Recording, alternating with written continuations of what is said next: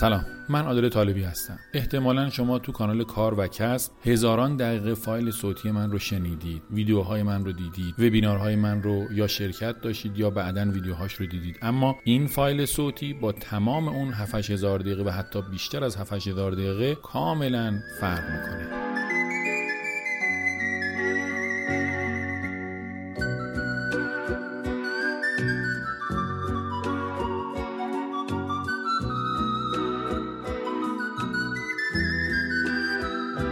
این فایل صوتی صحبت ها و گپ و گفت من هست با جناب استاد محمد رضا شعبان علی. هرگز فراموش نمی کنم اون روزی رو که یک پیامی رو دریافت کردم و وقتی پیام رو باز کردم دیدم استاد محمد رضا شعبان علی گفتن که میشه یک املتی رو با هم دیگه داشته باشیم.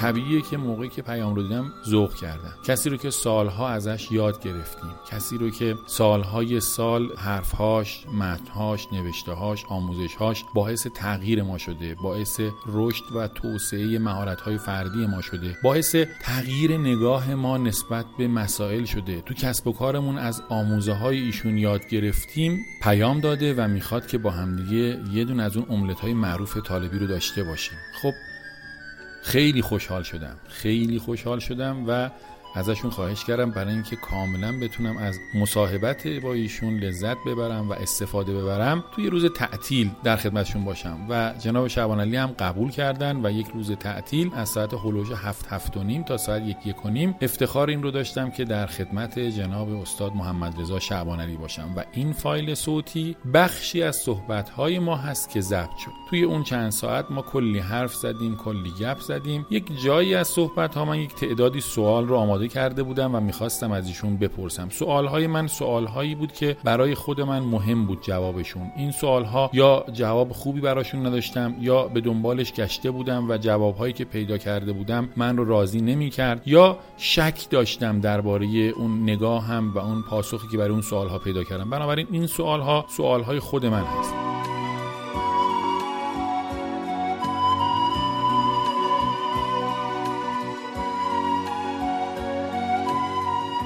می‌دونم که عجله دارید که هرچه سریعتر صحبت های من تمام بشه و بریم سراغ شنیدن صحبت های جناب استاد شعبان علی. اما قبل از اینکه بریم برای شنیدن این صحبت ها دو تا عذرخواهی رو حتما باید خدمتون داشته باشم. اول اینکه می‌دونید که من یک توموری تو هنجرم داشتم و یه دوره صدا مثلا بالا نمی اومد و این گپ و گفت و این فرصتی که برای من پیش آمد مال همون دوره است. بنابراین عذرخواهی بنده رو به خاطر اینکه صدام بالا نمیاد نفسم بالا نمیاد کلمات رو نمی‌تونم خوب ادا بکنم موقع پرسیدن سوال هام بپذیرید و بنده رو عفو بکنید. واقعا شرایط هنجره من شرایط مناسبی نبود اما حاضر نبودم این فرصت رو از دست بدم. وقتی که جناب شعبان پیام بدن ممکن بود بگم که میشه مثلا بذارید من برم عملم رو انجام بدم بعد از دو سه ماه؟ اما خب کی می‌دونه دو سه ماه بعد چی میشه؟ کی می‌دونه دو سه ماه بعد ممکنه کرونا اتفاق بیفته؟ کی می‌دونه دو سه ماه بعد ممکنه هواپیمایی سقوط بکنه؟ کی می‌دونه دو سه ماه بعد ممکنه که اون اتفاقای آبان و آذر بیفته و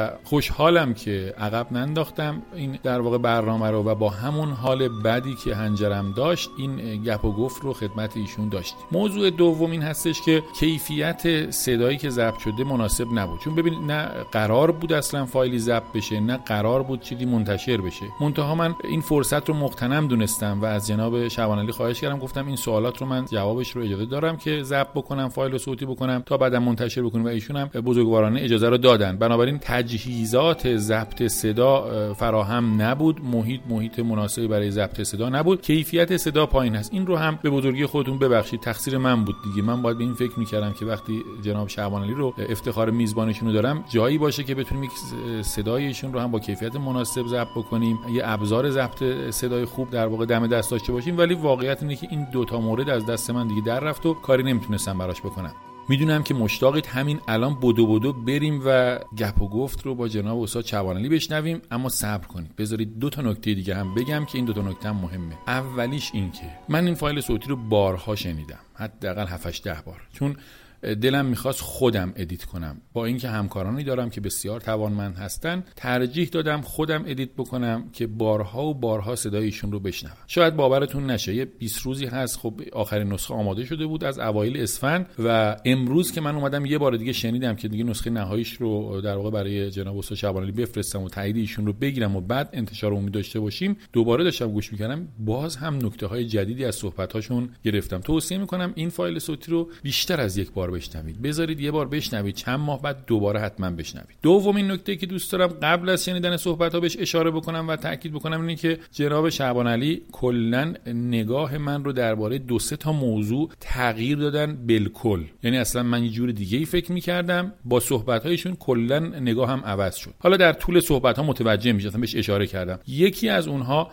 موضوع آموزش بود موضوع آموزش آنلاین بود موضوع آموزش در فضای دیجیتال بود که توی صحبت ها بهش اشاره خواهد شد و متوجهش میشید. آدمی مثل من که هیچ اعتقادی در واقع به این نداشت که بیاد و دوره های آنلاین بذاره با اونچه که جناب استاد شعبان گفتن قانع شدم که حتما یک دوره آنلاین بازاریابی دیجیتال بگذارم. و این دوره آنلاین بازار دیجیتالی که شما الان می‌بینید که در کانال کار کسب هم معرفی می‌شود و اون رو من دارم برگزار می‌کنم و برای اولین بار شروع کردم به خاطر تغییر نگاهی بود که جناب استاد شعبان علی در من ایجاد کرد. این فرد این استاد جناب شعبان علی این قدرت رو داره که ظرف دقایق بسیار کم اونقدر قشنگ و اونقدر عمیق و اونقدر تغییر دهنده صحبت بکنه که یک فرد رو اونم آدمی مثل من که بسیار آدم می‌تونم بگم خیلی سخت تغییر می‌کنم. خیلی پوسته سختی داره ذهن من. به سادگی این پوسته سخت رو بشکافه بشکنه و باعث تغییرش بشه. من افتخار می‌کنم که این امکان رو داشتم که چند ساعت در خدمت ایشون باشم و این افتخار رو داشتم که از صحبتشون بهره مند بشم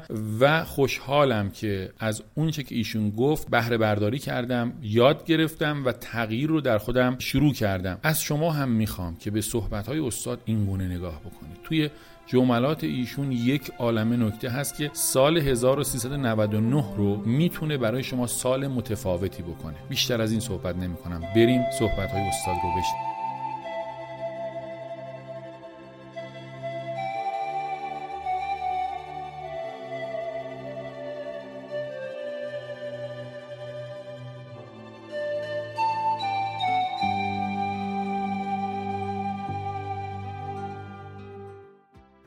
پیش محمد رضا شعبانانی هستم کسی که همیشه فقط صداشو شنیدیم گهگاهی توی همایشش حضور داشتیم یه عالم انگیزه و انرژی گرفتیم ازش چیزای جدید یاد گرفتیم. کسی که به جرئت میگم مسیر زندگی من عوض کرده اول با کتابش و رادیو مذاکرهش بعدم با سایت متممش. هیچ وقت این شانس و این فرصت رو نداشتم با خودش حضوری بشینم و گپ بزنم ولی امروز این اتفاق افتاده. من و محمد رضا شهبانعلی عمرتمون رو خوردیم گپ های خودمون رو زدیم و گفتیم یه گپی هم بزنیم و یه فایل صوتی هم داشته باشیم تو کانال کاراکست و جای دیگه که دستمون می‌رسه بذاریم. محمد رضا خیلی خوشحالم که اینجایی. سلام. منم خیلی خوشحالم که در خدمت شما هستم و سلام عرض می‌کنم خدمت دوستانی که دارن صحبت ما رو میشنون. من به حال اومده املت بخورم. من این قرار نبوده که فایل صوتی ضبط بشه. و معمولا حرفایی که سر میز غذا صحبت میشه و گفته میشه خیلی حرفای پایه و اساسداری نیست. شما هم اگر دارید گوش می‌دید در حد حرفای املتی گوش بدید و انتظار نداشته باشید که خیلی حرفای ساختار یافته و منظم و چارچوبداری باشه و از اول به دیده اغماز بهش نگاه بکنید و انتظارتون امیدوارم خیلی بالا نباشه از صحبت هایی که میشنوید. البته با اینکه املت ما یه املت متفاوتی بود. بله بله قطعا. این حرفا. حرفای پای یک املت متفاوت. آره. حرفای متفاوت با یک بعد از یک املت متفاوت. من دوست دارم بهت بگم استاد و همیشه هم میگم استاد و هر کس هم به من میگه استاد میگم تا وقتی که شعبانی هست هیچ وقت آدمای معمولی مثل اگه استاد هر استاد رو پایین نری ولی تو این فایل محمد رضا همون چیزی که همیشه میگن دیگه. محمد رضا راحت‌تر از که دوست دارم. ما صحبت کردیم با آقای شعبان علی و گفتیم که از این لذت نشستن با هم دیگه بقیه هم بهره مند میشن. من که لحظه لحظهش برام لذت بردنه یه چیزی که برای بقیه هم لذت بخششه رو داشته باشم از این جلسه و خاطره داشته باشم. این فایل صوتی فقط برای اینکه این لذت رو من با شما به اشتراک بگذارم ضبط شده برای من. هدف این بود. واقعا شبانه که صحبت کردیم گفتیم به جای اینکه یک موضوع رو بگیریم دو ساعت حرف بزنیم ده تا موضوع هر دو سه دقیقه دربارش گپ بزنیم. برای اینکه موضوعات موضوع خیلی کامل و بالا و پخته نباشه فقط یه گپ و یک فتح بابه برای اینکه اگه می‌خوایم بهش بیشتر فکر کنیم. خیلی از فایل های صوتی آقای شعبان علی تو کل فایل صوتی دو تا جملهش من گرفتم و کلا یه تغییر خیلی بزرگ تو من اتفاق افتاد امیدوارم که تو این صحبت هام از این جملات برای شماها باشه. شعبان علی برای من همیشه چراغ راه لطف من مطمئنم صحبت نه تعارف نیست. من الان تعارف نیستم. همه منو می‌شناسن به صراحت. نبودن تو باعث میشه یه عالم اتفاق مهم تو کل فضای کسب و کار ایران نیفته. و خوشحالم که هستی. و خوشحالم که آدم هایی بودن که ما رو به تو وصل کردن. چون منم مستقیم وصل شدم. کسی دیگری تو رو من معرفی کردم. و امیدوارم افرادی که افراد رو به هم دیگه بیشتر و بیشتر معرفی بکنم و کمک می‌کنم به این اتفاق خوب تو کشورمون بیشتر بشه. بریم سراغ صحبت ها عالی بریم. خیر اسم شعبان علی با یاد دادن و یاد گرفتن عجین شده. برای من با رادیو مذاکره شروع شده. من خودم فکر می‌کنم بخش مهمی از موفقیت هام رو توی یاد دادن حالا خیلی هم نبودن خیلی تلاش کردم از تو الگو برداری کردم از تو یاد گرفتم از تو کپی کردم حتی. سعی کردم مثل تو باشم. بعضی من اشاره می‌کنن اینجا ادای شبانه در آوردی. اعتراف کنم خیلی وقتا تلاش کردم خوب ادا در برم. و فکر کنم بعضی تونستم تا حدی بهت نزدیک بشم تو ادات خوب در آوردن. اختیار می‌خوام ببینم که خودت چه حسی درباره این تجربه داری توی یاد دادن یاد گرفتن چه تجربه هایی توی این مسیر داشتی؟ این که اولا درسته. من واقعا خودم رو به یاد دادن می‌شناسم و یاد گرفتن البته همزمان. و حالا خیلی وقتا میگن که آدم اگه می‌خواد ببینه خودشو چجوری می‌شناسه باید ببینه که دوست داره سنگ قبرش چی بنویسن من جز اونایم که واقعا دوست دارم سنگ قبرم بنویسم معلم. یعنی هیچ چیز دیگه پس و پیشی نداره. نمی‌دونم مثلا حالا مهندس استاد نمی‌دونم ولی واقعا معلم برام مهمه. سنگ قبل از همین الان دارم اینو رسما میگم. بعدا کسی گوش میدن می‌تونن به عنوان سند استفاده کنن. آره فکر می‌کنم از زمانی من از زمان خیلی قدیم درس می‌دادم. یعنی من یادمه که چهارم دبستان بودم. معلمای پنجم دبستان که غیبت داشتن. من می‌رفتم سر کلاسشون به بچه ها مثلا رادیکال گرفتن. یاد می‌دادم که اون موقع خیلی مثلا کار عجیبی بود. چون بعد بچه ها دیرتر یاد می‌گرفتن. فکر می‌کردیم خیلی معجزه کردیم که بچه ها جلو میندازیم. تجربه معلمی از اینجا از اون موقع داشتم. اما تجربه جدی معلمی فکر می‌کنم از سال 83 4 شاید شروع شده. و واقعیتش الان که نگاه می‌کنم آموخته های زیادی برای خودم داشته. من یکیش که حالا به نظرم مهمتره می‌خوام بگم یکی دو تاش که مهمتره می‌خوام بگم. اولیش این که آدم وقتی می‌خواد بره درس بده نمی‌دونم حالا اگه با خودمون صادق باشیم شاید خیلی از کسانی که میشنون اینو تایید بکنن. آدم فکر می‌کنه که معلمی خیلی کردیت ایجاد می‌کنه خیلی اعتبار ایجاد می‌کنه. میشی معلم بعضیام اشتباهی صدا می‌کنن استاد بالاخره حس خوبیه و کلا در موقعیت authority بودن و دستور دادن خیلی موقع قشنگی وقتی قرار می‌گیری. یه جایی هستی که می‌تونی نظر بدی. حالا همه ساکت شن حالا من حرف می‌زنم حالا تو دستتو بلند کن. یک حاکمیت خیلی local و کوچیکی آدم در کلاس داره که واقعا لذت بخشه. اگر در مقیاس های بزرگتر مثل سمینارها باشه که بیشتر. منم اعتراف می‌کنم که اولش با این لذت شروع کردم معلمی رو. یعنی برام جذاب بود که سر کلاس میری این حس قدرتی داره وقتی درس میدی. و واقعا از این لذت میبردم. واقعیتش اینه که الان که برمیگردم غیر مولد ترین لحظاتی که تو آموزش داشتم غیر سازنده ترین لحظاتی که داشتم لحظاتی بوده که اتفاقا با همین حس رفتم سر کلاس. حس خوب این که من الان در موضع قدرتم من استادم من معلمم. این همه آدم احترام می‌ذارن. امروز که دارم برمیگردم خطای بزرگم این بوده که در یک مقاطعی با هدف یادگیری نرفتم سر کلاس که بگم من می‌خوام یک چیزی رو یاد بگیرم یاد بدم و در مسیر یاد دادنش دوباره بیشتر بفهمم. دوباره اون موضوع رو بهتر یاد بگیرم. چند سال شاید طول کشید تا به این موضوع رسیدم. و دیگه یاد گرفتم که من اگه می‌خوام یه موضوع خوبی رو یاد بگیرم اگر فکر می‌کنم بلدم اگر فکر می‌کنم مسلطم روش باید برم سر کلاس باید سعی کنم یاد بدم به بقیه باید همون موقع اعتراف کنم بگم. نه اینکه تو دلم باشه. این از جنس نیت نیست. این دقیقا اعتراف. که من دارم به شما میگم یه چیزایی بلدم دارم به شما میگم و امیدوارم تو این مسیر واقعا خودم آروم بفهمم یه چیزایی چیزای بیشتری بفهمم. و زمانی که یاد گرفتم این کار رو بکنم کلاسام کاملا فرق کرد. هنوزم پیشنهادم همینه که یادمون باشه که معلمی آنچنان که ما فکر می‌کنیم اعتبار ایجاد نمی‌کنه. شاید محصول جانبیش باشه اما اگه با هدف اعتبار بریم این یه دونه رو ایجاد نمی‌کنه. خیلی از دستاوردها وقتی به دست میان که هدف نباشن by-product باشن. وقتی که هدف میذاریشون دیگه به دست نمیاری.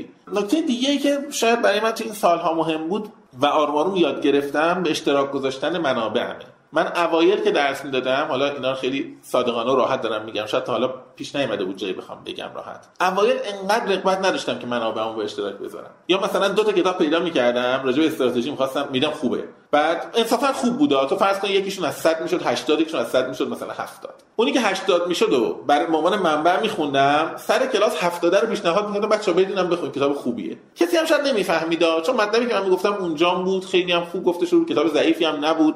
سکند بست بود. دومین کتاب خوب تو اون حوزه بود. به نظر خودم کار زیرکانه ای بود.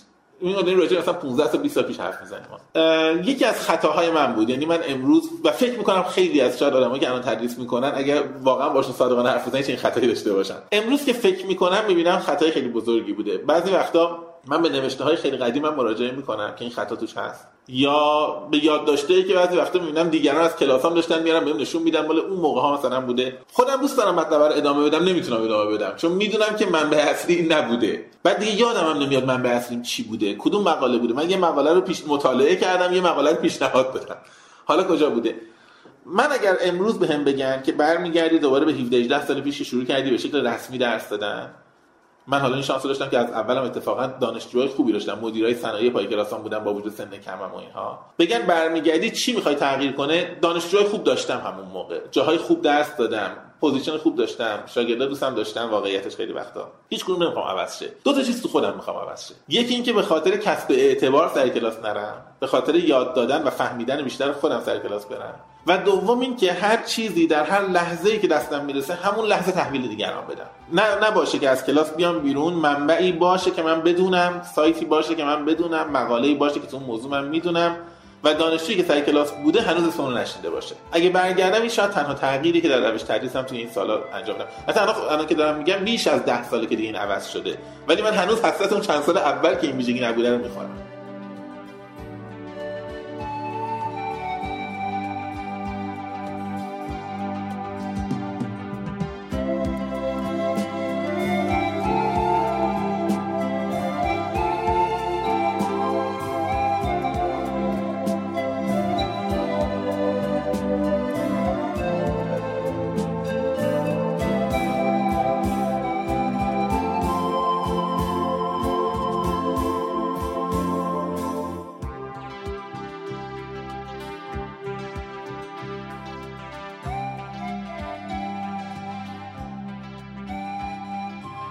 دو تا نکته رو می‌خوام این سوال بچسبونم.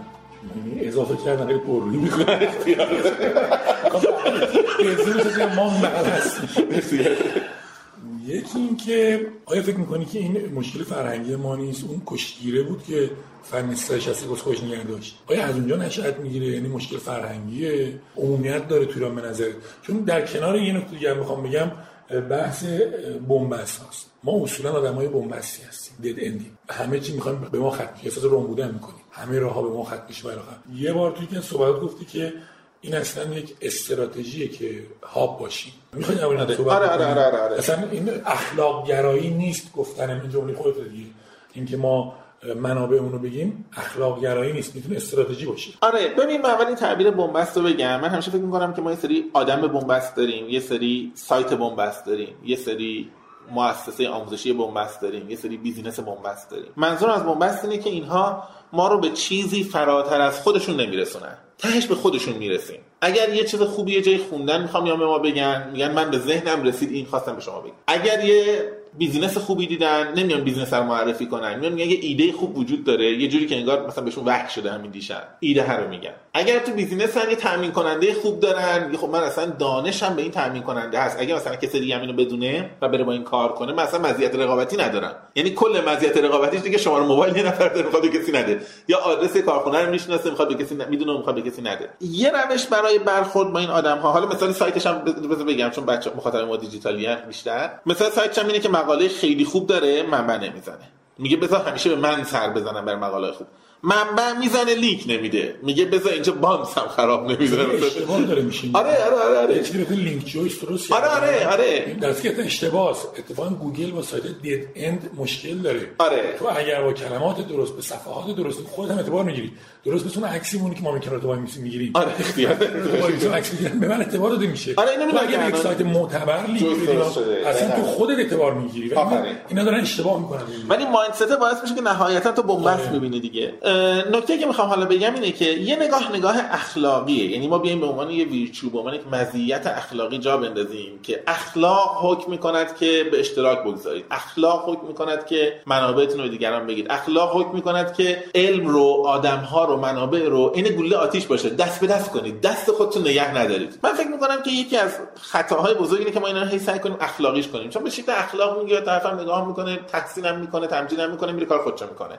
چیزی هم ظاهرا که این جلوه در میفرد آره آره. ما دیدیم که در این مدت ها کسی که اخلاق اخلاق می‌کنن چه بی اخلاقی آره به خاطر همین اصلا مقاومت داریم. آره آره آفرین. یه منطق دیگه به نظر من وجود داره که تو خیلی از این کارها واقعا میشه مکانیزم ها و تعریف کرد و توضیح داد که اصلا به نفع ماست. یعنی من همیشه میگم که یک نوع خودخواهی هوشمندانه ما اگر داشته باشیم اصلا خود به خود کار اخلاقی انجام میدیم. یعنی به آدما به جایی که انقدر بگیم اخلاق گراش ما خودخواه باش. ولی شعور خودخواهی داشته باش. یعنی خودخواهی در این که در افق بزرگتری خودخواه باش برای ده سال خودخواه باش. نه برای ده روز خودخواه باش. و برای خودت و صد نفر دورت خودخواه باش. نه برای خودت یه نفر. که اگه اون صد نفر هم برای صد نفر دورشون خودخواه باشن آروم آروم همه وضعشون بهتر میشه. من این نکته خاص داره بنبست بودن که می‌خوام بگم. من میگم اصلا یه استراتژی اینه که ماها یاد بگیریم هاب باشیم. ما خیلی هاب توی کشورمون رایج نیست. یعنی یه آدمی بگه من هنرم اینه که تون تون آدما رو به هم وصل می‌کنم. من هنرم به اینه که منابع مهم و زودتر به دست آدما میرسونم و دوباره دوباره منابع بعدی میگردم که اینا رو معرفی کنم. من نمی‌خوام خودم از خودم چیزی داشته باشم. من نمی‌خوام خودم مدعی باشم که این منم که فلانم. نه. مثلا من خیلی وقتا تو وبلاگ نویسی هم همیشه اینطوری هم. میگم من یک کتاب خوب می‌خونم سریع باید بقیه هم بدونن کتاب وجود داره. میشه کتاب رو دو سال present نکرد هی بیای هر دفعه از الهامات غیبی که به جلو توضیح که من امروز یه نکته جدید به ذهنم رسید خواستم مثلا این کرامات خودم هم به شما بگم و اینها یه عده بیان تو business ها این کارو بکنن. بگن که من با این business ها کار کردم اینا رو می‌شناسم می‌خوام به شما معرفی بکنم. hub بودن خودش خیلی خیلی می‌تونه ارزش ایجاد کنه. هم اقتصادی هم فرهنگی. همین که خیلی می‌تونه engagement رو بالا ببره. یعنی من عادل طالبی رو قبل از اینکه به خاطر تخصصش که داره ولی قبل از اینکه خاطر تخصصش پیگیری کنم قبل از اینکه به خاطر تجربیاتش پیگیری کنم که داره خیلی زیادم داره. من به عنوان هاب پیگیری می‌کنم. میگم عادل طالبیه که سریعتر آدمو به روز می‌کنه. نشون میده که توی این فضای استارتاپی کشور چه اتفاقی میفته توی کسب و کارهای آنلاین چه اتفاقی میفته هاب بودن است که نهایتا عادل طالبی رو ساخته. تجربه تخصص همه اینا که اتفاقا مهمم هست شده ستونهای کناری این قضیه. و فکر می‌کنم که آدم ها اگه یواش یواش عادت کنن این هم این رو هم به عنوان استراتژی بردارن نتایج و خیرات مادی و حالا به قول معروف معنویش هم می‌تونن تجربه کنن و ببینن. هم داری رو میگید لبخند من دیدید یه لحظه من این فکر کردم که ببین گاه باشد که کودکی نادان به غلط بر هدف زند. تیری. من این کارو کردم. مدل که اینطوری نگاش نکردم ولی الان گفتم راست میگه قسمتی از ارتباطاتی که ایجاد شده و مراجعه دارم این جمله ازشون لابلا شنیدم. میگم خب من که منبع دارم نه نه. با تو باشیم تو به روز. آره به روز یعنی میشه. احساس که پیش یه منبع بروزن آره. و خیلی جالب و این. ولی ممکنه شما فقط نیتت این باشه بگی من دوباره یک کسب و کار جدید ببینم معرفی می‌کنم. یه آره. ایده جدید ببینم معرفی می‌کنم. یا آدم زحمتکش ببینم مطلب معرفی می‌کنم. ببینم یا معرفی خوب ببینم معرفی می‌کنم. آره. ولی خودش آروم آروم میشه هویت؟ آره. یه برند میشه برای آدم. آره، چه جالب تصویر ذهنی. میشه. خیلی خوب. بریم سراغ یه موضوع کوچولی دیگه. آره این موضوع کوچولو رو که من فکر کنم خیلی راجعش حرف زدیم. موضوعات بعدی سعی کنیم سریعتر رد شیم. من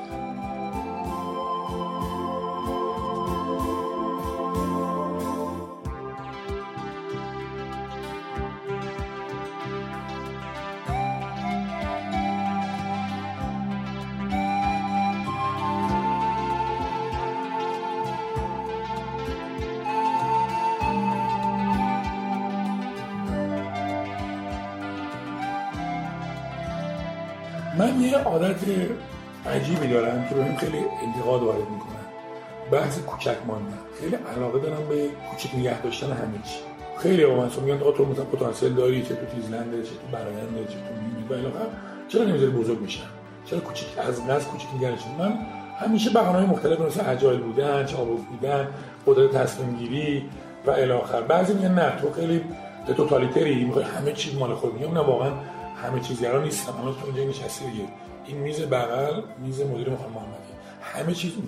من با خیلی راحت تفویض اختیار می‌کنم. ولی یه علاقه ذهنی به کوچک ماندن دارم. این از یه دیدگاهی در من شکل گرفته. مبنی بر اینکه موقعی بزرگ میشی نه فقط مصیبت بزرگ میشه توی فرهنگ کشورمون هم یه مشکل داریم که لغت می‌زنن. می‌دونی؟ شما تو تخت جمشید هم که میری یه سطول بزرگی باش یه سیخونکی توش می‌کنن. هر چیز بزرگی که روش صحبت این احساس چیز فرهنگی نمی‌دونم چیه. ببین یه وقت اصلا یه کاری رو انجام میده بدون اینکه خب مثلا همین مورد قبلی. من این کارو کردم ولی با دانسته و آگاهی نبوده. نادانسته کار درست می‌کنن مثلا استراتژی خیلی خوب بوده دیگه. یه عده یه کاری کردن بعد اومدن آنالیز کردن این کار درست بوده. می‌خوام ببینم آیا این دیدگاه درسته یا نه؟ آیا کوچک ماندن یک استراتژیه یه سوالم یه جور دیگه پرسم سوال فکر کنم. آره. درد اسکیلابی که الان به جون کشور ما استارتاپ های ما آیا تو هم تو این ایراد می‌بینی یا نه؟ من دارم اشتباه می‌بینم. راستش منم همیشه الان سواله. یه جوری شده که خیلی وقتا خیلی از آدمایی که دارن کار استارتاپی می‌کنن اگر سرمایه گذار نگیرن اگر scale up نکنن اصلا احساس می‌کنن شکست خوردن یا احساس نمی‌کنن که دستاوردی داشتن. یا از اون بعضی وقتا اینی خیلی با غرور مثلا توضیح میدن. نمیگم بده ها ولی مثلا اینو با غرور توضیح میدن که آره ما این business رو شروع کردیم الان دو تا سرمایه گذارم مثلا تا حالا با اون صحبت کردن و دیگه داریم بزرگ میشیم و این حرفا. من فکر می‌کنم نمیگم همیشه کوچیک بودن خوبه ولی مثل تو میگم کوچیک بودن می‌تونه یک انتخاب باشه. کوچیک ماندن می‌تونه یک انتخاب باشه. شاید دقیقا موج دوم استارتاپ باشه دیگه. تب اول تب استارتاپ بود که همه استارتاپ داشته باشن همه استارتاپی باشن. بعد کسی که استارتاپ داره نمیگن چی شد استارتاپ زدی ولی کسی که مثلا داره کار خود کار توی سازمانی کار انجام میده ازش آفرین هست باید جواب بده که چرا کار خودتو نزدی؟ مثلا ما این تبو داشتیم یعنی هنوزم داریم. فکر می‌کنم موج دومش scale up ه یعنی حالا کسی که داره کار می‌کنه حالا استارتاپ تب اول اومده جلو. استارتاپ شده داره کار می‌کنه سوال بعدی اینه که خب چرا scale up نکردید چرا کوچیک موندید یه مقدارم واقعیتش به اینه که به نظر من اگر بپرسی این فرهنگ قبل از ما قبل استارتاپی فرهنگ کارآفرینی که تو کشور ما بود خب خیلی قبل از ادبیات استارتاپ ما فرهنگ کارآفرینی داشتیم. اون زمان کارآفرینی خیلی با شغل آفرینی مترادف فرض می‌شد. به خاطر همین گفتن یک کارآفرین موفق با هزار نفر کارمند. به خاطر اینکه دولت هم کارآفرینی ما کارآفرینی در کشور ما دولتی ترویج شد. هنوزم دولت داره خیلی فشار میاره. و دولت می‌خواست بار ایجاد اشتغال رو خودش برداره. تو اگه بگی من یه کارآفرینی شدم دارم ارزش آفرینی می‌کنم ماهی مثلا 100 میلیارد تومن و خودم هم سه نفر دیگه دولت خیلی خوشحال شاید نشه. میگه خب این پول توه فوقش من مالیات میدی. ولی اگه بدی آره آره آره. دولت دلش می‌خواد بگه خب تو بار چند نفر دوش من برداشتی؟ من که نتونستم هنوز شغل ایجاد کنم برای دی تو میشه بار هزارتشو برداری؟ ولو به اینکه آخر کار این بیزنس سر به سر بره جلو هیچی هم نمونه. این فرهنگ کارآفرینی مساوی است با شغل آفرینی تو فضای استارتاپی هم یواش یواش اومد. تب scale up ی هم که بالاخره Silicon Valley آمریکا اومده بود اونم که بود که بالاخره همه این رویا رو داشتن که scale up کنن بزرگ شن خیلی غول بشن. ولی اون 30 سال پشت سابقه داشتی اینجا تو بیزنس فهمیدی چیه؟ آره ما تازه فهمیدیم چیه. بعد ما اصلا انقلاب صنعتی من می‌خوام بگم که پشت scale up Silicon Valley انقلاب صنعتی که یه قرن دو قرن داره کار می‌کنه. ما که مثلا کلا بیزنس دوامدار یه کبریت توکلی و دو تا بیزنس مثل این ما هنوز اصلا هنر این که یک سازمان بزرگ رو مدیریت کنیم maintain کنیم نگهداری کنیم. چون سازمان بزرگ یه بدن انسانه. یه چیزی باید این انسجام رو نگه داره. ولش کنی میپاشه. و این انسجام و حفظ کردن کار راحتی نیست. کلی دانش می‌خواد تجربه می‌خواد محیط فرهنگی مناسبش می‌خواد. به قول تو فرهنگی می‌خواد که اصلا وقتی می‌بینن یه پیکر منسجم بزرگی رو تشویقش کنن حمایتش کنن. همه اینا نیست و نهایتا فقط این تبه وجود داره همچنان.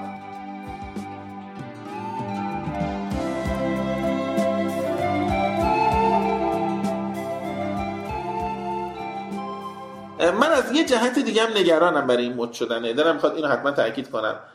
و میگه ادعی باشون صحبت می‌کنی. میگی چرا شما کارآفرین شدی؟ چرا استارتاپ درست کردی؟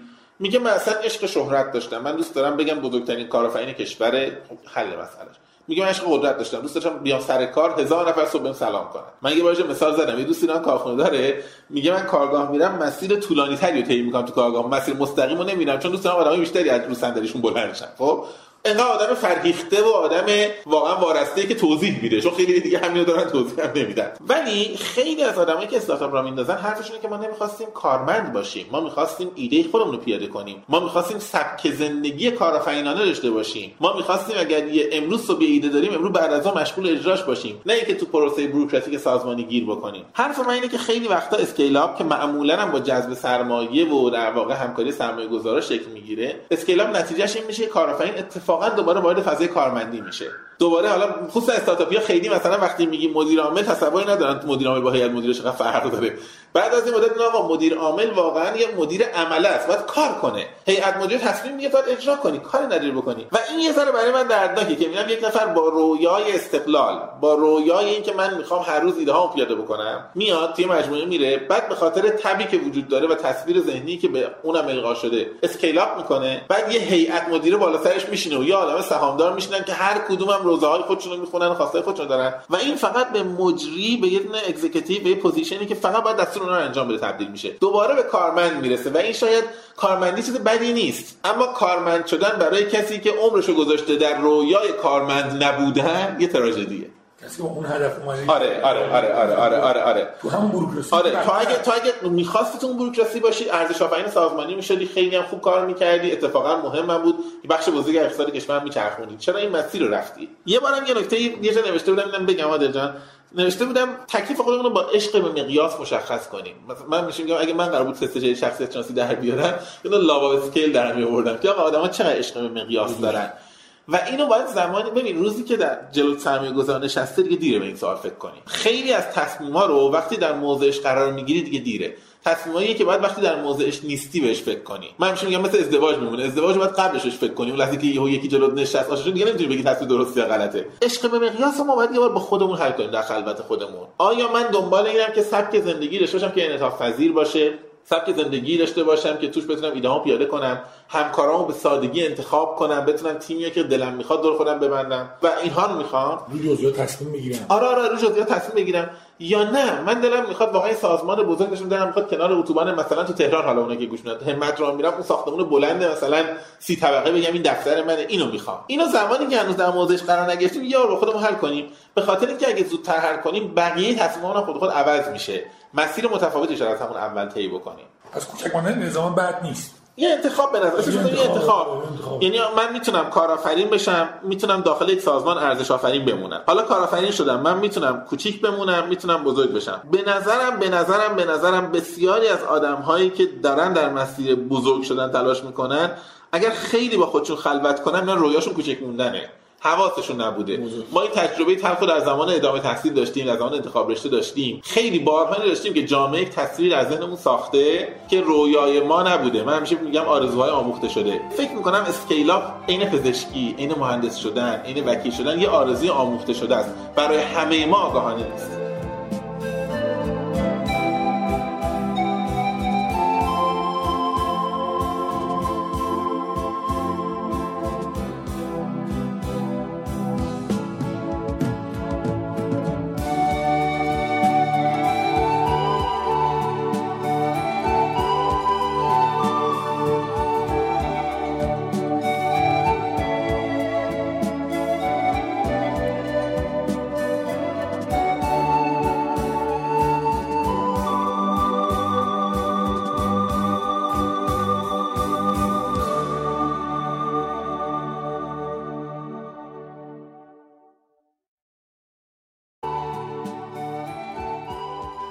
بدیم با یه بحثی به توهم کارآفرینی. من اصلا یه احساسی دارم درباره اینکه ما اسیر چیزی مثل توهم کارآفرینی. دوچار یه درد و مرضی شدیم به همه باید کارآفرین میشن. آیا واقعا باید همه کارآفرین میشن. من احساسم اینه که حالا من خب تو حوزه تجربه نداشتم. تو بحث استارتاپ و اینها بیشتر بودم. قبلش هم اسمش کسب کار آنلاین بوده و بالاخره مهندس کامپیوتر بودیم. اومدیم اول نقشه حسابداری نوشتیم. بعد اینترنت اومد. جذابیت های ارتباط جهانی ما رو اسیر کرد. اومدیم طراحی سایت. بعد کسب کار آنلاین فروشگاه اینترنتی بی تو بی هم افتادیم توش. و بعد از سال 99 ما یه بحث استارتاپ و اینها آشنا شدیم. اون چیزی که من دارم می‌بینم اینه. ما یه تعداد زیادی از جوانامون تو دره کارآفرینی داریم هول میدیم. من میگم بازم تو حوزه دیگه خیلی وارد نیستم. تو همین حوزه کسب کار آنلاین. ولی احساسم تو حوزه هم اتفاق افتاده. این به نظرم یک دره است. ممکنه برای یک صخره نورد که آمادگی روش رو با پرتگاه و اینا رو داره تجهیزات لازم رو داره. به موقع می‌تونه آویزون بشه به موقع می‌تونه قلاب بندازه و لذت این دره نوردی رو تجربه کنه فوق العاده باشه. ولی برای بخش عمده از اینها پرت شدن و له شدن و از بین رفتنه. آیا تو هم کارآفرینی عنوان توهم می‌بینی یا نه؟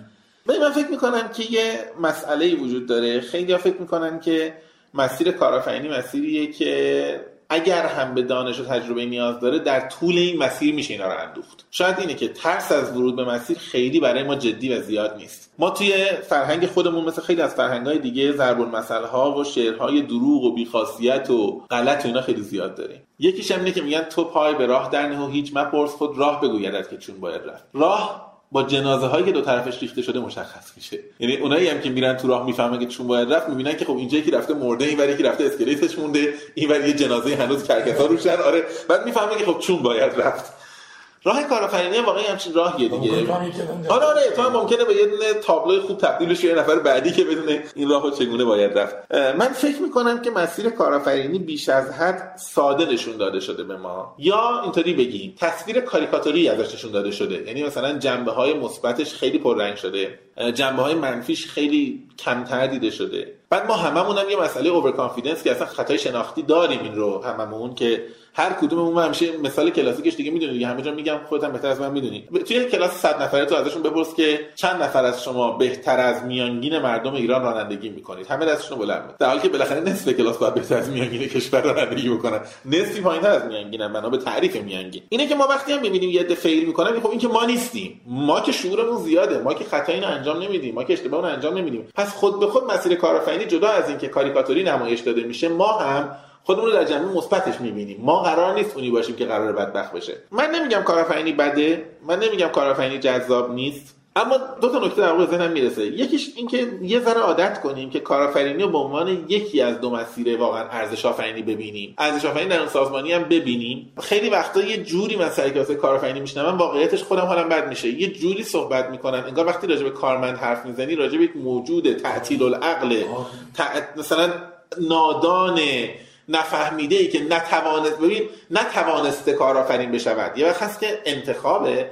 اصلا نگاه این نیست. یه جوری صحبت می‌کنه خب این که نتونست کارمند یعنی خب تو اصلا باید کارمند بمونی. نمی‌تونی کارآفرین بشی. نگاهمون نگاه انتخاب نیست. ممکنه یه سری از دوستان بگن که کارمندی انقدر شیرین نیست. کارمندی محیط سختی داره سازمان های ما خیلیشون سازمان هایی نیستن که پر و بال بدن به آدم ها خیلی وقت دست و بال ما رو میبندن. بگم خیلی از سازمان ها اصلا واقعا مثلا وان یه مدیره که تعداد آدم می‌خواد که ادامه انگشتاش باشن و من نمی‌خوام ادامه انگشتا باشن. اما حرف من اینه که حتی اگر مسیر ما مسیر کارآفرینیه حتی اگر انتخاب ما اینه که کارمند نمی‌خوایم باشیم برای یک مقطعی حالا این مقطع ممکنه یه سال باشه ممکنه سه سال باشه ممکنه ده سال باشه کارمند بودن می‌تونه ما تجربیاتی بده که هزینه کارآفرینی برای ما کاهش بده. ریسک ها رو اونجا برای ما کاهش بده. و خیلی از تجربیات داشته باشیم. چرا خیلی از کسب و کارهایی که کوچیکن بزرگ میشن یواش یواش مدیریتش مشکل پیدا می‌کنن؟ مثلا ده نفر خوب برنامه مدیریت کنه 100 نفر سختتر میشه براش. یا مثلا نارضایتی سازمانی میره بالا. حتی این مدیریت هم داره می‌کنه می‌بینی این سازمان دیگه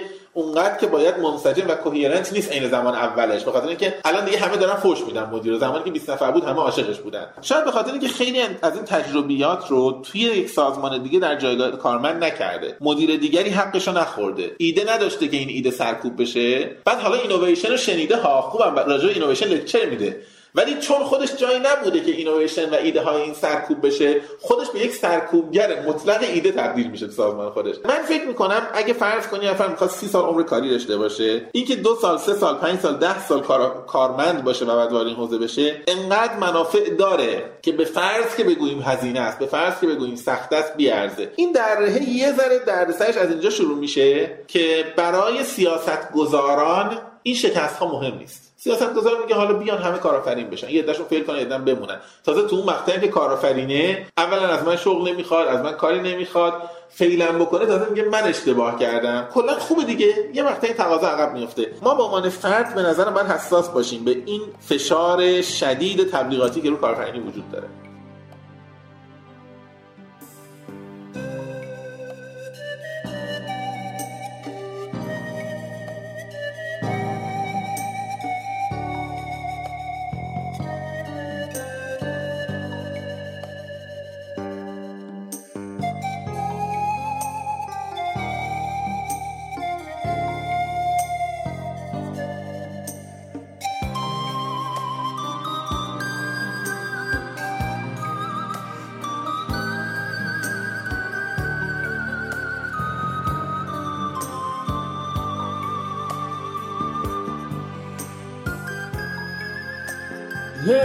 که الان در مورد خوب صحبت کردیم در همین توهم کارآفرینی می‌تونه بود 5 سال. من میگم 10 سال. اون تجربه کارمندیه کمک می‌کنه که در فرایند کارآفرینی هم پخته عمل کنه. یه تفاوت بین کارمندی که به کارآفرین تبدیل میشه با کارمندی تبدیل نمیشه داریم. من همیشه دیدگام اینه. کارمندی که ساعت 8 صبح میاد.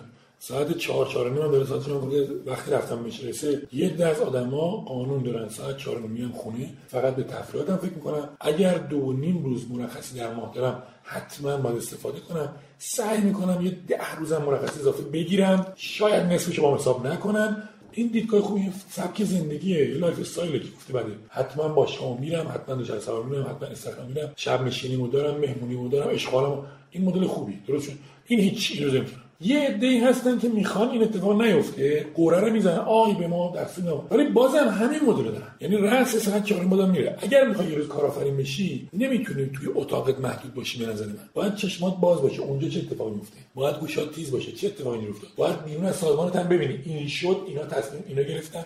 از این نمی‌تونی فقط محدود به اتاقت و تصمیمات روی کاغذ یا مانیتورت باشی. اگه قرار یک روزی کارآفرین هم بشی حواس باشی باید فارغ از اون دایره محدود کاری تو ببینی تو همون سازمان.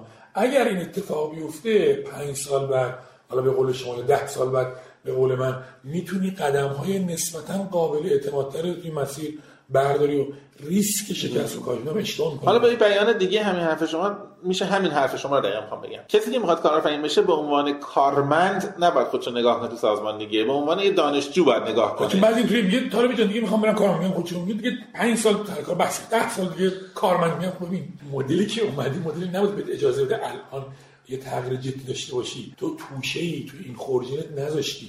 آره جمله معروف رابینز دیگه رابینز رفتار سازمانی که میگه بعضیا ده سال تجربه فکر می‌کنن تجربه کردن یا سابقه کار دارن ولی یک سال و ده بار تکرار کردن. واقعیتش اینه که ممکنه یه آدمی تو یه مدت زمان سه سال پنج سال بتونه آموختهای خیلی زیادی به دست بیاره. یکم ممکنه بعد از هیچ به دست نیاره. فکر می‌کنم روحیه حل مسئله خیلی مهم باشه و کمک کنه دیگه. یعنی حل مسئله نه اینکه حالا هر مسئله سازمان هست شرکت هست بدن منم واقعا حل کنم خیلی وقتا اصلا مسائل ما می‌بینیم بهمون اجازه نمیدن حل کنیم. ولی من تو ذهنم می‌تونم حلش کنم حداقل.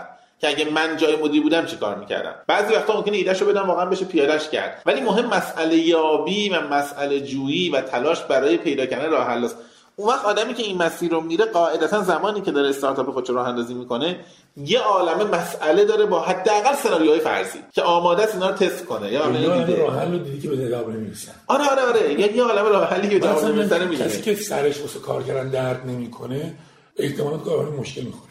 کسی که دیدگاهی داره که کار کردن خر خوردن یا نشه احتمالا تو کارآفرین مشکل می‌خوره تو باید مثل خر کار کرده باشی یا با خورده باشی که وقتی این سر کاره بتونی چیز کنی. آره کلمات ولی ولی واقعا اینطوری باید باشه. به نظر من آدمایی که تو محیط کارشون سرشون واسه درد سر درد می‌کرده بعدا توی محیط کاری هم خودشون رو میندازن می‌تونن نمیگم موفق بشن. الزاما چیزی موفقیت به نظر وجود داره حس موفقیت وجود داره. فقط احساسا. اون احساس موفقیت رو تجربه کنن. آره منم میگم. با این قضیه کاملا همراه هم و فکر می‌کنم یه بخشش هم باید به کسانی نسبت داد این مسئله رو که واقعا دارن آموزش میدن این حوزه رو. یعنی اول باید مایندست اونایی که آموزش میدن یه ذره اصلاح بشه بعد میشه انتظار داشت که بقیه این کارو بکنن دیگه. بقیه هم یواشش به این سمت رغبت پیدا بکنن. کسایی که فقط توی کتاب درباره کارآفرینی خوندن میان به بچه های ما میگن از حسارها رد شده ما حساری نیست. مثلا حسار نگی باید تو سازمان. حسار رو ببینید بعد ازش رد بعد ازش رد شد خیلی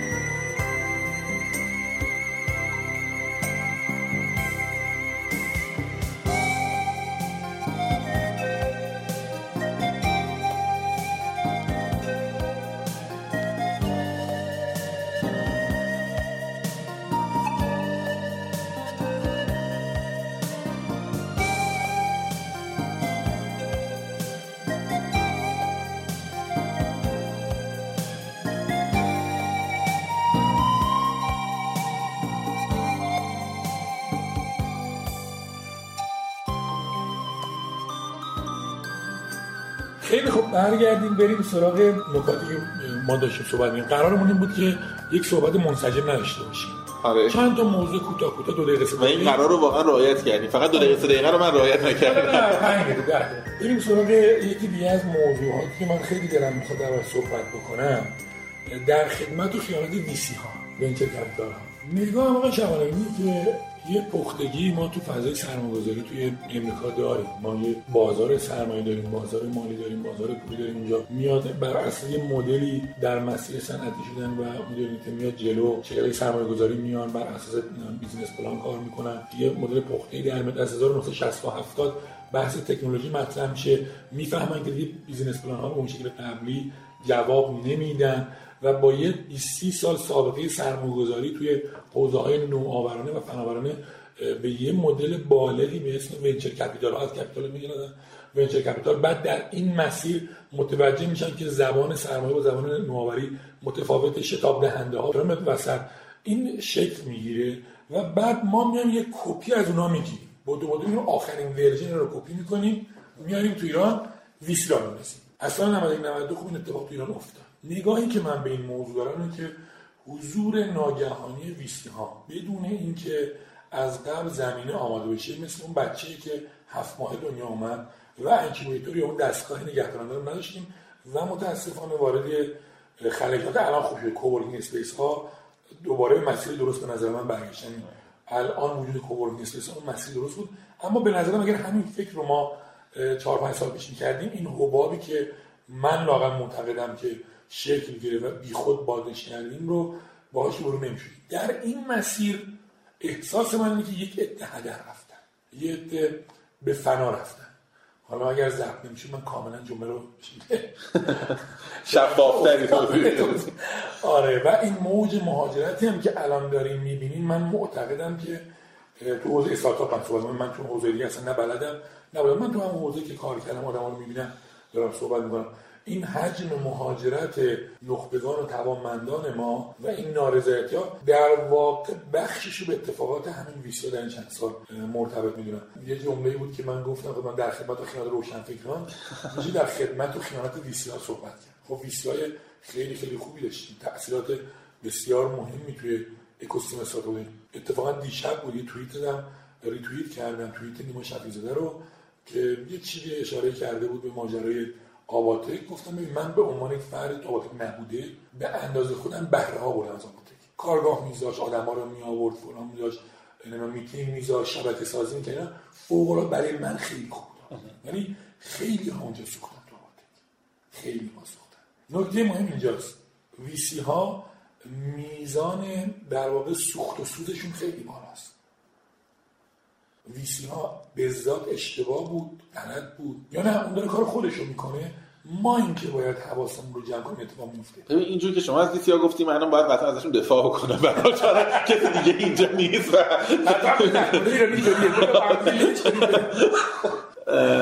راجع به VC ها من ولی بگم این به نظر من نقدی که به VC ها میشه من واقعیتش این نقد رو انقدر به VC ها ندارم به عنوان یه آدم بیرونی دارم میگم که شاهد ماجرام. شاید از نزدیک درگیرتر باشه نگاه متفاوتی داشته باشه. اما من فکر می‌کنم شبیه اینه که شما برید مثلا به اونی که فست فود تولید می‌کنه بگی آیا تو می‌دونی مسئول چاقی تو این جامعه ای آیا احساس گناه نمی‌کنی؟ شب که خودت میخوابی از اینکه یه عده‌ای الان دارن مثلا به خاطر اضافه وزن نفس نفس می‌زنن تو خفه نمیشی. خب آقا طرف داره فست فود تولید می‌کنه منافع خودش protect کرده. کسی هم مجبور نکرده که حتما شما بیاد هر روز همبرگر بخورید هر روز پیتزا بخورید. می‌تونه یه بخش خیلی کوچیکی از رژیم غذایی هر آدمی باشه. من فکر کنم ذات VC ها اینه که خب بالاخره بیان سرمایه گذاری کنن با فرهنگ خودشون بکنن. یه ذاتشون اینه که بیان یک رویای خوب ایجاد بکنن.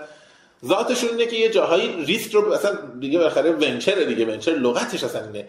یه ریسک هایی رو بپذیرن. ریسک وقتی میپذیری معناش اینه که تو داری یه جایی invest می‌کنی که ممکنه شایسته investment نباشد. خب بنابراین من فکر می‌کنم اونا دارن کارشون درست انجام میدن. همه دارن کارشون رو انجام میدن پولاشون هم می‌ذارن.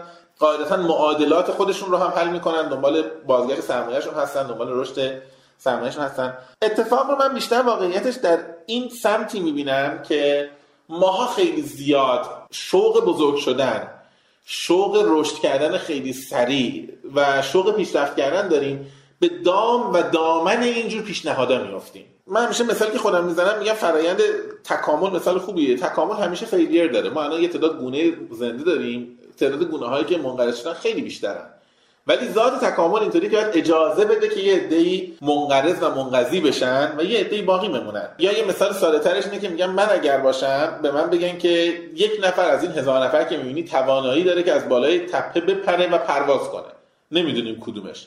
خب من پیشنهاد می‌کنم همه بپرن. حالا 999 تا میفتن پایین میمیرن دیگه.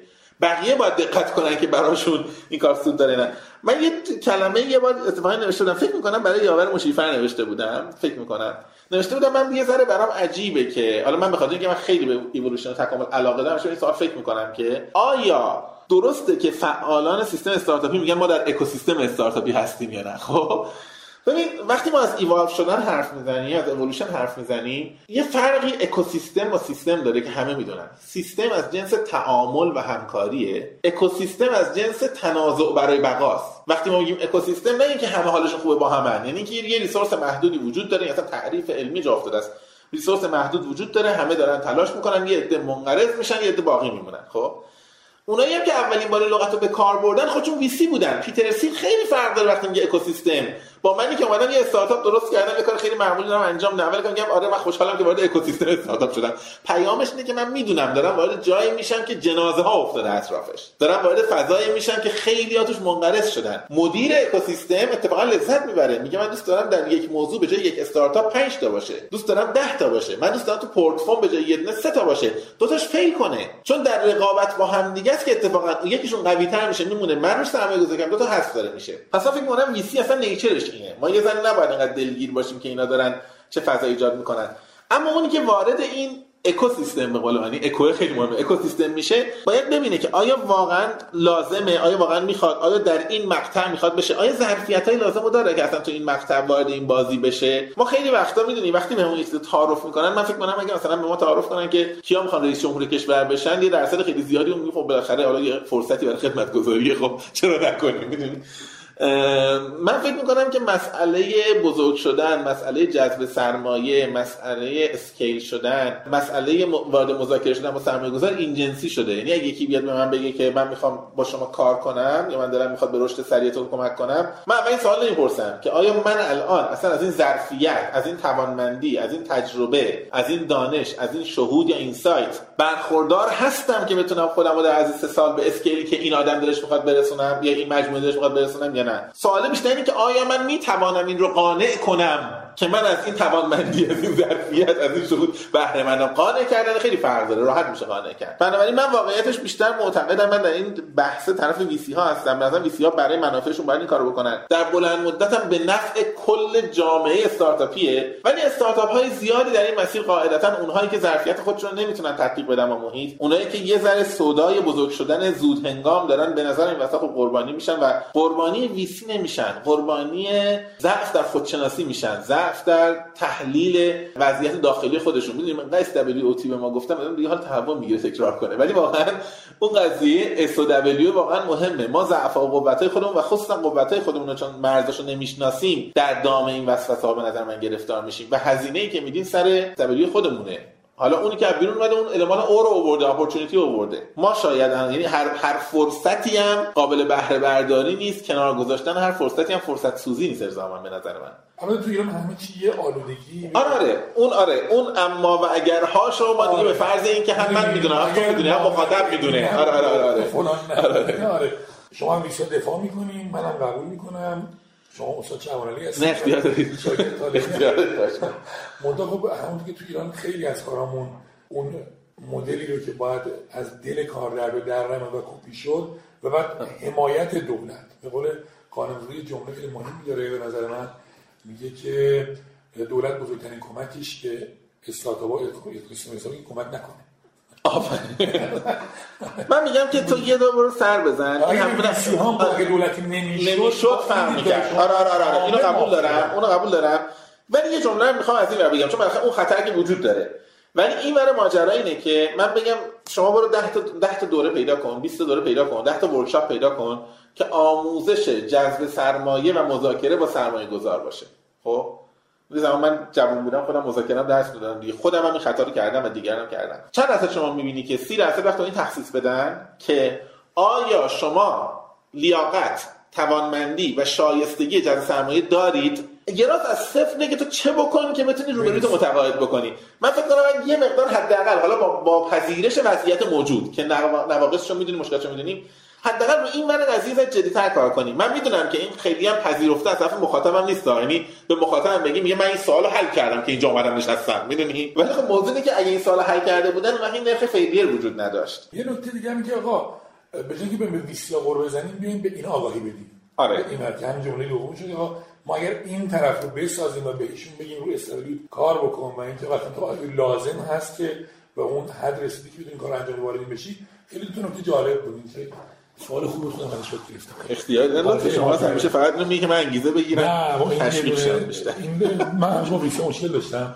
دیدم این بود باید به ویسیا در واقع نوک بزنیم تا خودشون اصلاح کنم. ولی جملاتی گفتی در طول صحبتت نظر معمولا به این صورت نظر عوض نمیشه. می‌بینی یه این تازه که می‌گیری بعد میری مطالعه من میگم این بر راحت تره ببین من نمی‌خوام بگم. شما صحبت اینقدر جالب بود که در طول صحبتت منو میگم حالا شما که بالاخره لطف دارید منم می‌فهمم لطف شما رو. ولی حرفم اینه که حرفم اینه که اون مسیر مسیر دورتریه. یعنی که من بخوام برم به دولت بگم که شما باید یه خط مشی و چارچوب پالیسی تعریف کنی که ویسیا توش بتونن مولدتر باشن یا رفتار مخربشون کمتر بشه. شبیه اینه که شما بری به کارخونه ها بخوای بگی که شما سعی کنید آلودگی محیط زیست نداشته باشی تشویقشون کم کنن. کارخونه ها رو نمیشه راحت تو حتی تو کشورهای مثل ما که خیلی توسعه پیدا نکردن مدیریت کرد. ولی می‌تونی به مردم بگی برو از جایی خرید کن که این ملاحظات رو داره. برو از شرکتی خرید کن که بسته‌بندیشو مثلا دقت کنه پلاستیکی اگه میشه برو سراغ ویسی که VC که اینطوری باشه. می‌دونی؟ ما یه ذره از این بریم عین کارخونه نگاه کنیم. کارخونه side effect داره تو کشور ما مدیریت نشده. by-product منفی هم داره. آخرش ما به جون مصرف کننده افتادیم برای که اگر بری به دولت بگی اینا گیر بده طرف میره رشوه میده. آره. مأمور دولت و حل می‌کنه مشکل آره آره آره. ولی اگر مطالبه عمومی بشه و کارکنان همون کارکنان با این همراه بشن دیگه اجازه نمیدن این خیلی نکته خوب. بریم سراغ آخری؟ بریم سراغ آخری. نه نه نه. نه نه. من املت فولم انرژی دارم. تبلیغ املت حاضر کلا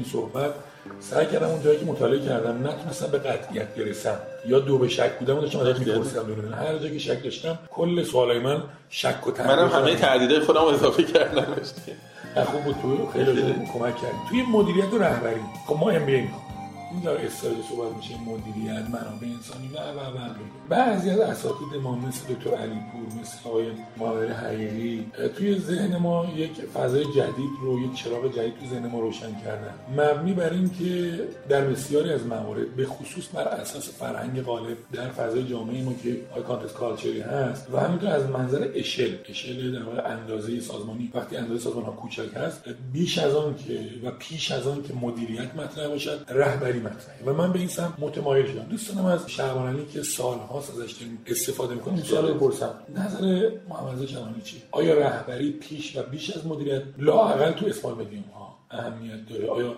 این دیدگاه درسته؟ چی می‌تونی به این اضافه کنی چجوری می‌تونی به اون ویسی بزنی کاملا؟ من من اگر بودم و می‌خواستم یه دوره ام بی طراحی کنم امروز در مثلا دانشگاه ها اجرا کنم یا درجه اجرا بکنم یه واحد انقلاب صنعتی حتما قبلش میذاشتم. این جز درس ترم یک انقلاب صنعتی میذاشتم. و سعی می‌کردم که آدم رو با این مفهوم آشنا کنم. چرا؟ به علت اینکه قالب آن چیزی که ما امروز اسم مدیریت میشنویم و می‌خونیم فرزند و زاییده دوران انقلاب صنعتیه. این دورانی که یهو کارخونه ها با اسکیل خیلی بزرگ راه اندازی شدن کارهای خیلی بزرگ انجام شده سازمان ها و مجموعه با چند هزار نفر آدم درست شدن کارخونه های درست شدن مثل مثلا کارخانه جی که برای کارمنداش برای اینکه برن غذا بخورن قطار مجبور شدن داخل کارخونه شرکت درست کنن که اینا ببرن. تون اسکیل استراتژی معنای خاص خودشو پیدا می‌کنه. منابع انسانی معنای خاص خودشو پیدا می‌کنه و بسیاری از این دانشی که ما داریم عملا محصول اون مقیاس و اون فضاست. البته یه علت دیگه هم وجود داره. کسانی که پول داشتن به دانشگاه ها پول بدن که research انجام بدن بزرگان بودن. کوچیکا هیچ وقت پول نداشتن که برن به دانشگاه بگن آقای هاروارد شما بیا آقای استنفورد شما بیا آقای فلان بیا مثلا برای ما کار کن. به خاطر همین عملا بودجه هایی هم که برای تحقیق برای مقاله نویسی برای مطالعه برای نشر کتاب هر چی بوده برای تولید دانش بوده بیشتر تخصیص پیدا کرده به کسب و کارهای خیلی بزرگ. ما همیشه اول هر جمله‌ای که تو مدیریت می‌خونیم باید این سوال رو از خودمون بپرسیم که آیا این برای مقیاس های متوسط و کوچک هم قابل استفاده است یا نه؟ حالا حرفی که دارم می‌خوام بزنم اینه که مدیریت هم خود concept اصلا مدیریت هم مال همون مقیاس های بزرگ مال همون کارخونه هاست. در واقع باید بگیم که هر چی میشنویم مال فورد و جنرال الکتریک سوال بعدی که حالا آیا می‌شود در یه استارتاپی که ما زیر پله درست کردیم و داریم با هم دیگه انجامش میدیم اجراش کرد یا نه؟ آیا میشه خیلی جاها میشه ها ولی خیلی جاها باید ترجمه بشود. یعنی یه بار دیگه که حالا این رو اگر من بخوام بیارم در این context جدید در این فضای جدید چه معنایی می‌دهد چه مصداقی پیدا می‌کند؟ شرح شغل رو نگاه کن شرح وظایف مدیر رو نگاه کن. اکثر این concept ها وقتی می‌خوای بیای یهو توی مجموعه کوچیک 5 نفر 10 نفر 50 نفر و مجموعه که حالا به حال به قول شما کوچک و متوسطه انقدر مصداق پیدا نمی‌کنه. شما امروز شرح شغل می‌خوای به کارمندت. من خودم تجربه داشتم. یه سال دیگه خب همه چی عوض شده. کار دیگه می‌خوای میگه ببخشید روز اول شما با من اصلا قرار گذاشتید که من این کار رو انجام بدم. و حالا اصلا این یه کار دیگه است. حالا یا انتظاراتی داره یا دلگیری داره هر چیزی داره رهبری از این جهت معنا پیدا می‌کنه و از این اهمیت پیدا می‌کنه که این چارچوب های خشک و مکانیکی مدیریت رو نداره. و شاید به خاطر همینه که اخیرا شما نگاه کنید توی syllabus در در دوره های MBA خیلی جای دنیا یا ترم یک موازی با رفتار سازمانی ما درس رهبری داریم یا تو بعضیاشون اساسا رفتار سازمانی نداریم. leadership ترم یک شروع میشه درس. یعنی اگر هم قرار اون مفاهیم رفتار سازمانی مثل کار تیمی مثل کار گروهی مثل مثلا انگیزش انسان ها این syllabus رفتار سازمانی. می‌خوان بگن میگن باید زیر عنوان رهبری قرار بگیره که دانشجو بفهمه کل قصه چیه. کل قصه مدیریت نیست. leadership حالا توش دوباره همون سرفصل. یعنی ولو به عوض کردن اسمم باشه می‌خوان تاکید کنن که شما leadership یادتون نره. اما خب یه موانعی هم داره دیگه. ببین مدیر شدن با یه بخشنامه است راحته. یا با این نامه است. مثلا شما میگی من مدیرم امروز تموم شد. فردا هم من مدیرم تو مدیری. ولی رهبر شدن یک داشته های شخصی می‌خواد. و به خاطر همین من فکر می‌کنم که کسی که به leadership فکر می‌کنه حالا حداقل اونجوری که من می‌فهمم چون آدم بی سوادی تو این اون چیزی که من فکر می‌کنم اینه که طرف باید برای development خودش برای توسعه خودش برای یادگیری خودش وقت بذاره. و مدام سعی کنه خودش بزرگتر بشه خودش وسیعتر بشه خودش شخصیت تاثیرگذارتری بشه. نه از این کاریزما که توضیح میدن میگن اگر نگاهت اینطوری باشه و اگه لباست اینطوری باشه اینا. به این معنی که حداقل اتنتیک باشه. حداقل یک آدم اصیل باشه. خودش باشه و خودش انقدر جذاب و جذبه دار باشه که دیگران این رو به عنوان رهبر بپذیرنش تو سازمان. در عین تایید حرف شما که واقعا رهبری خیلی خیلی می‌تونه نقش تر از مدیریت باشه باید به اینم فکر کنیم که آدم ها براش وقت بذارن الان اگر یه نفری میاد یه کسب و کار کوچیک می‌خواد راه بندازه بهش میگن که business plan یعنی چی؟ میگن که مثلا به قول شما نمی‌دونم مثلا MVP یعنی چی؟ میگن چی یعنی چی؟ اما بهش نمیگن که تو یک پلن سنگین هم داری باید در عرض سالهای آینده به تدریج به یک رهبر تاثیرگذار تبدیل بشی. تهش اگر چیزی بگن یه سری راجع این الگوها که مشارکت بدید بقیه رو با بقیه مهربون باشید بقیه رو ببینید. ولی پرورش شخصی واقعا یه کار خیلی بزرگیه و به نظر حالا اگر کسی به ما نمیگه خودمون براش وقت بذاریم یعنی من هر روز آره زمان می‌خواد. اصلا. من به نظرم خودمون می‌تونیم این کارو بکنیم. یعنی هر کدوممون یه پلن داشته باشیم. من محمد شعباندی نمی‌خوام سه ماه دیگه بگم من با سوادتر شدم فقط. نمی‌خوام بگم سر کتاب بیشتر خوندم. آیا کاری می‌تونم بکنم که آدم ها بگن این پخته تر از قبل شده؟ بیشتر خودشه. ببین بالاخره همه ما مجبوریم یه ذره از اون چیزی که واقعا هستیم فاصله بگیریم یه شخصیت اجتماعی بسازیم. رویا اینه که انقدر خودمون رو تغییر بدیم که لازم نباشه فاصله بگیریم. حداقل خودم بپرسم. بگم آقا من امروز مدیر این مجموعه ام یا خانم من امروز مدیر این مجموعه ام؟ می‌دونم که یه انحراف 20 درصدی بین آن چیزی که نشان می‌دهم هست هستم و آن چیزی که واقعا هستم وجود داره. آیا می‌تونم یک سال دیگه بکنم 10 درصد؟ آیا می‌تونم بکنمش 5 درصد؟ آیا در حالت ایدئال می‌تونم بکنمش صفر؟ فکر می‌کنم برنامه توسعه شخصی اینجا می‌تونه کمک کنه ولی خب کار راحتی هم نیست. نتیجه این میشه که یه عده با رویای رهبری شروع می‌کنن و با صدای مدیریت تموم می‌کنن ماجرا رو بالاخره. اون بحث توهم کارآفرینی که با هم داشتیم من گفتم قبل از اینکه به کارآفرینی کنی برو شما 5 سال من 10 سال برو کارمندی بکن یاد بگیر. اصلا من دیدم اینه تو اونجا باید این تمرین رهبری رو در درون یک سازمان انجام بدی تا بعد بیای توی کارآفرینی خود به عنوان که رهبر بتونی وظیفت رو انجام بدی. مثلا فکر می‌کنم اونجا واقعا از دو جهت یعنی یا کارمندی کردن در دو جهت می‌تونه رهبری آدم یاد بده. یا در سازمانی هستی که واقعا بالا سرت و مسئولت کسی که leadership رو می‌فهمه که اگر follower خوبی باشی خودش همیشه میگن دیگه میگن leadership با followership میشه یاد گرفت اول. خود دنبال اون میری و آروم یاد می‌گیری. اگر هم نباشه اتفاقا خیلی آدم یاد می‌گیره. یعنی آدم دقیقا یاد می‌گیره که من کجاها ضربه خوردم کجا انگیزم از دست دادم کدوم برخوردهای مدیرم بود که باعث شد من یهو مثلا یک سال با شغل کار کردم در یک روز حاضر شدم اون محصول بذارم اصلا کل محصول اون یک سال بذارم کنار. و آخرین سوالش هم این که چی باعث شد من تمام تلاشمو بذارم کنار استعفا بدم بیام بیرون؟ من فکر کنم جواب همین یک سوال انقدر به ما در رهبری میآموزه که شاید شما یه کتاب یوکلم بذارید سر تاش بخونید اونقدر یاد نگیرید مثلا. همین این در حضور داشتن تو این سازمان دقیقاً. چه بعدش چه خوبش خیر می‌تونه باشه حداقل.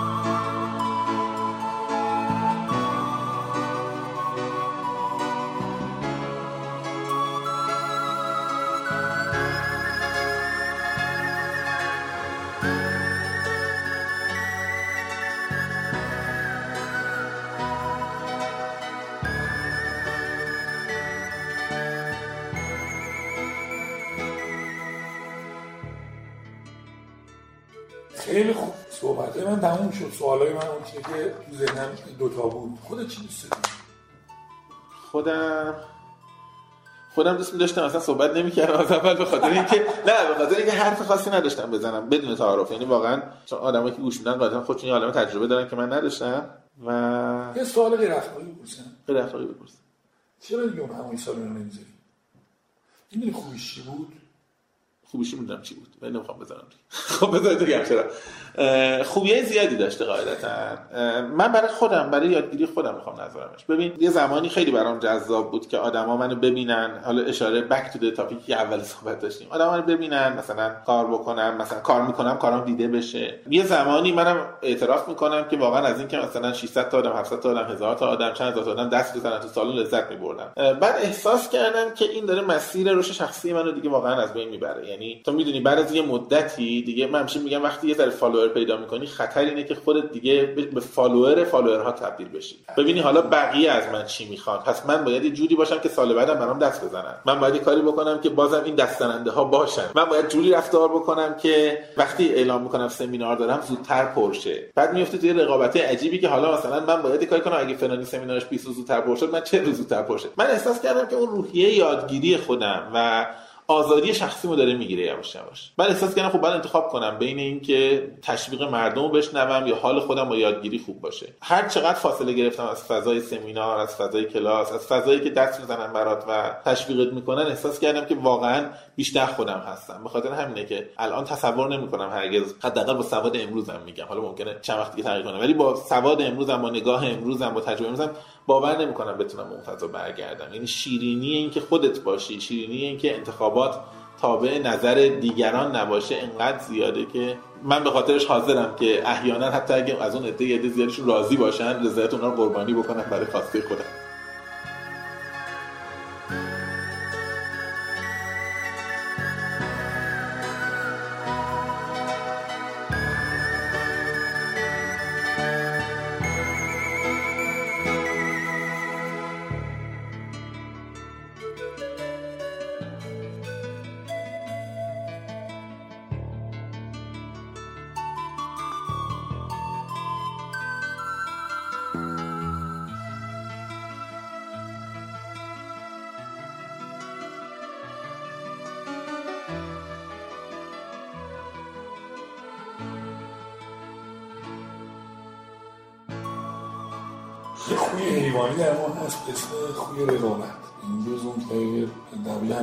هست انسان ها در با دیدن رقیب انگیزه می‌گیرن برای تلاش بیشتر. همانشه تو خوبیشی می‌بینید چه آدمایی دارن در حال رشد و خودشون هستن فیزیکی. و باعث انگیزه بیشتری میشه برای ما. آره اینو قبول دارم. خاصیت زیادی داشت ولی میگم دیگه من احساس کردم که واقعا با خودپسندی هوشمند داره به خاطر نه به خاطر اینکه من از آموزش به حال بیرون نیومدم. هنوز حرفامو می‌نویسم مطالعه منتشر می‌کنم. واقعیتش اینه که تیکه آموزش کار حفظ کردم. تیکه که حذف کردم خودم بودم. بنابراین من به کسی لطمه نزدم. کسی که در حوزه دیجیتال کار می‌کنه یواش یواش باید بپذیره که اصالت با دیجیتاله. من از مؤمنان دیجیتال هستم. می‌دونی تو از علاقه مندان دیجیتال هستی. من ایمان دارم. من از هفتاده دارم برنامه ایمان نداری بهش. ایمان هم دارم.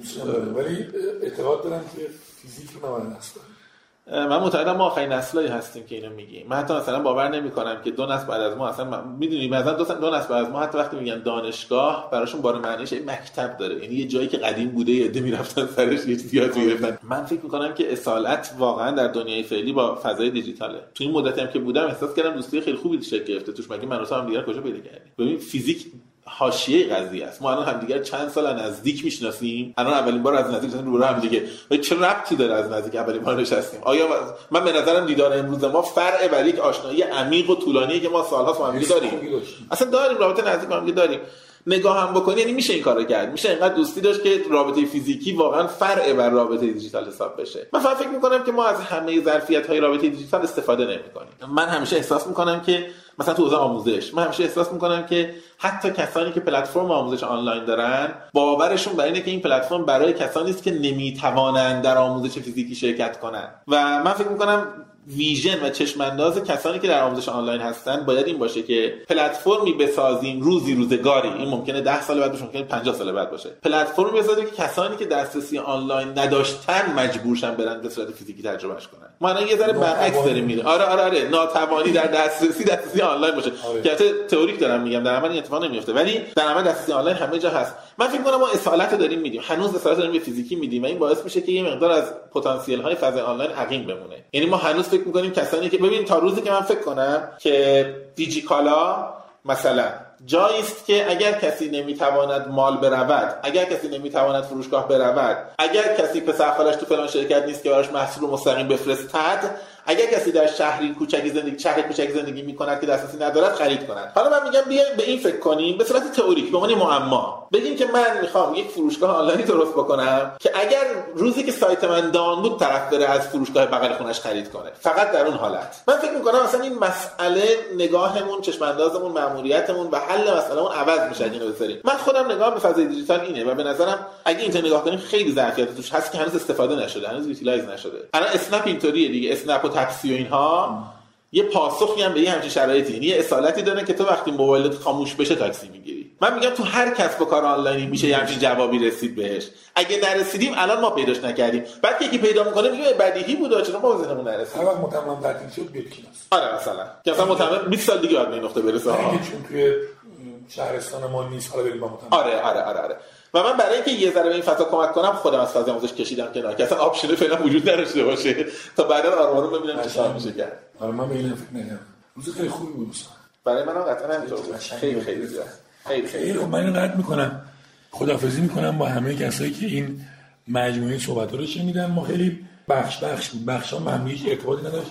در واقع چه که من دلم می‌خواست خودم دوگانگی داشت تو ذهنم رو بپرسم مسائل خودم رو از یه نفر دیگه هم بپرسن. برای بعضیشون جواب سریع پیدا کردن برای بعضیشون خط پیدا کردن برای بعضیشون ترید بیشتر شده باید بیشتر فکر ولی اگه بخوایم صحبتون رو پنج جمله توییتری تمام کنیم چی میگی؟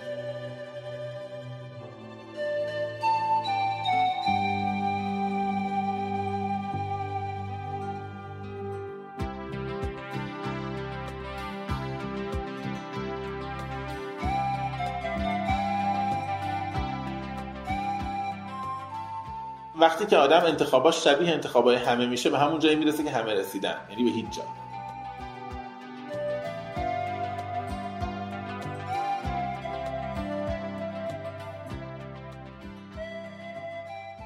من فکر کنم این جمله انقدر تکرار شده از اثر افتاده ولی هنوز جمله مهمیه.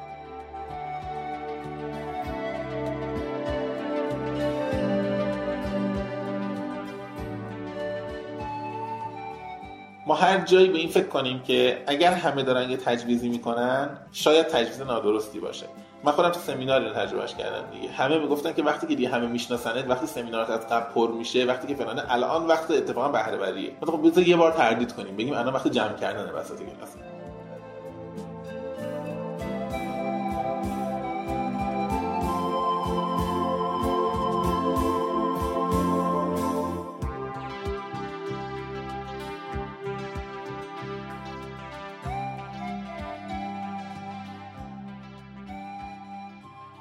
هر جایی که تا حالا شک کردم به پاسخ همه بعدا خوشحال شدم از انتخابم. هر جایی که ندید گفتم این که پاسخش کامن سنسه همه می‌دونن چیه. هر جایی این فکر کردم بعدا احساس کردم که نه پشیمون شدم یه گزینه بهتری وجود داشته.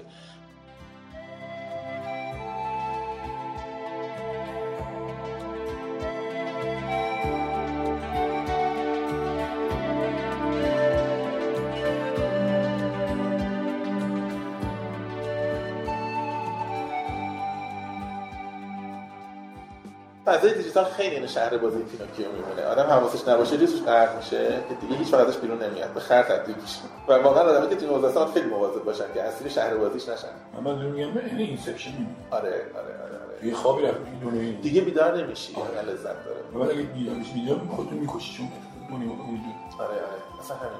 این نمیشه گفت. فقط این سالمی که توش هستن خراب می‌کنه. آره. جمله واقعیش اینه آخر نشه.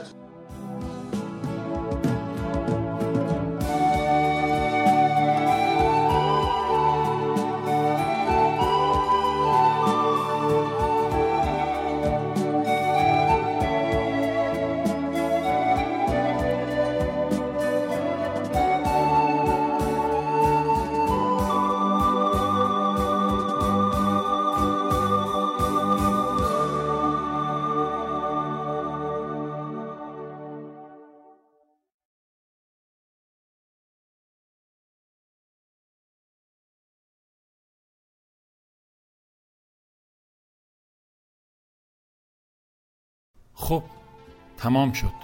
من که خسته نشدم از شنیدن بارها و بارها و بارهای این صحبت ها برای خودم یادداشت برداشتم. من موقعی که سری اول این فایل صوتی رو داشتم گوش می کردم شروع کردم به یادداشت برداری و یازده صفحه نکته برای خودم نوشتم. شما اگر دوباره گوش کنید و یه قلم و کاغذم کنار دستتون باشه چند صفحه می نویسید؟ چه نکاتی براتون مهمه؟ یکی از کارهایی که می‌تونید انجام بدید اینه. نکات مهمی رو که به ذهنتون رسیده یا دارید میشنوید بهش فکر می‌کنید رو مستند بکنید و بعد این رو منتشر بکنید. اجازه بدید که همه ما در یک چرخه یادگیری نقش فعالانه داشته باشیم. همه ما به همدیگه کمک بکنیم تا از همدیگه و با همدیگه یاد بگیریم. اون چرا که یاد گرفتیم اون نگاهمون اون برداشت هامون رو با دیگران هم به اشتراک بگذاریم. اینطوری کمک می‌کنیم که از همدیگه و با همدیگه بیشتر و بیشتر و بیشتر یاد بگیریم. موفق باشید. خدا نگهدار.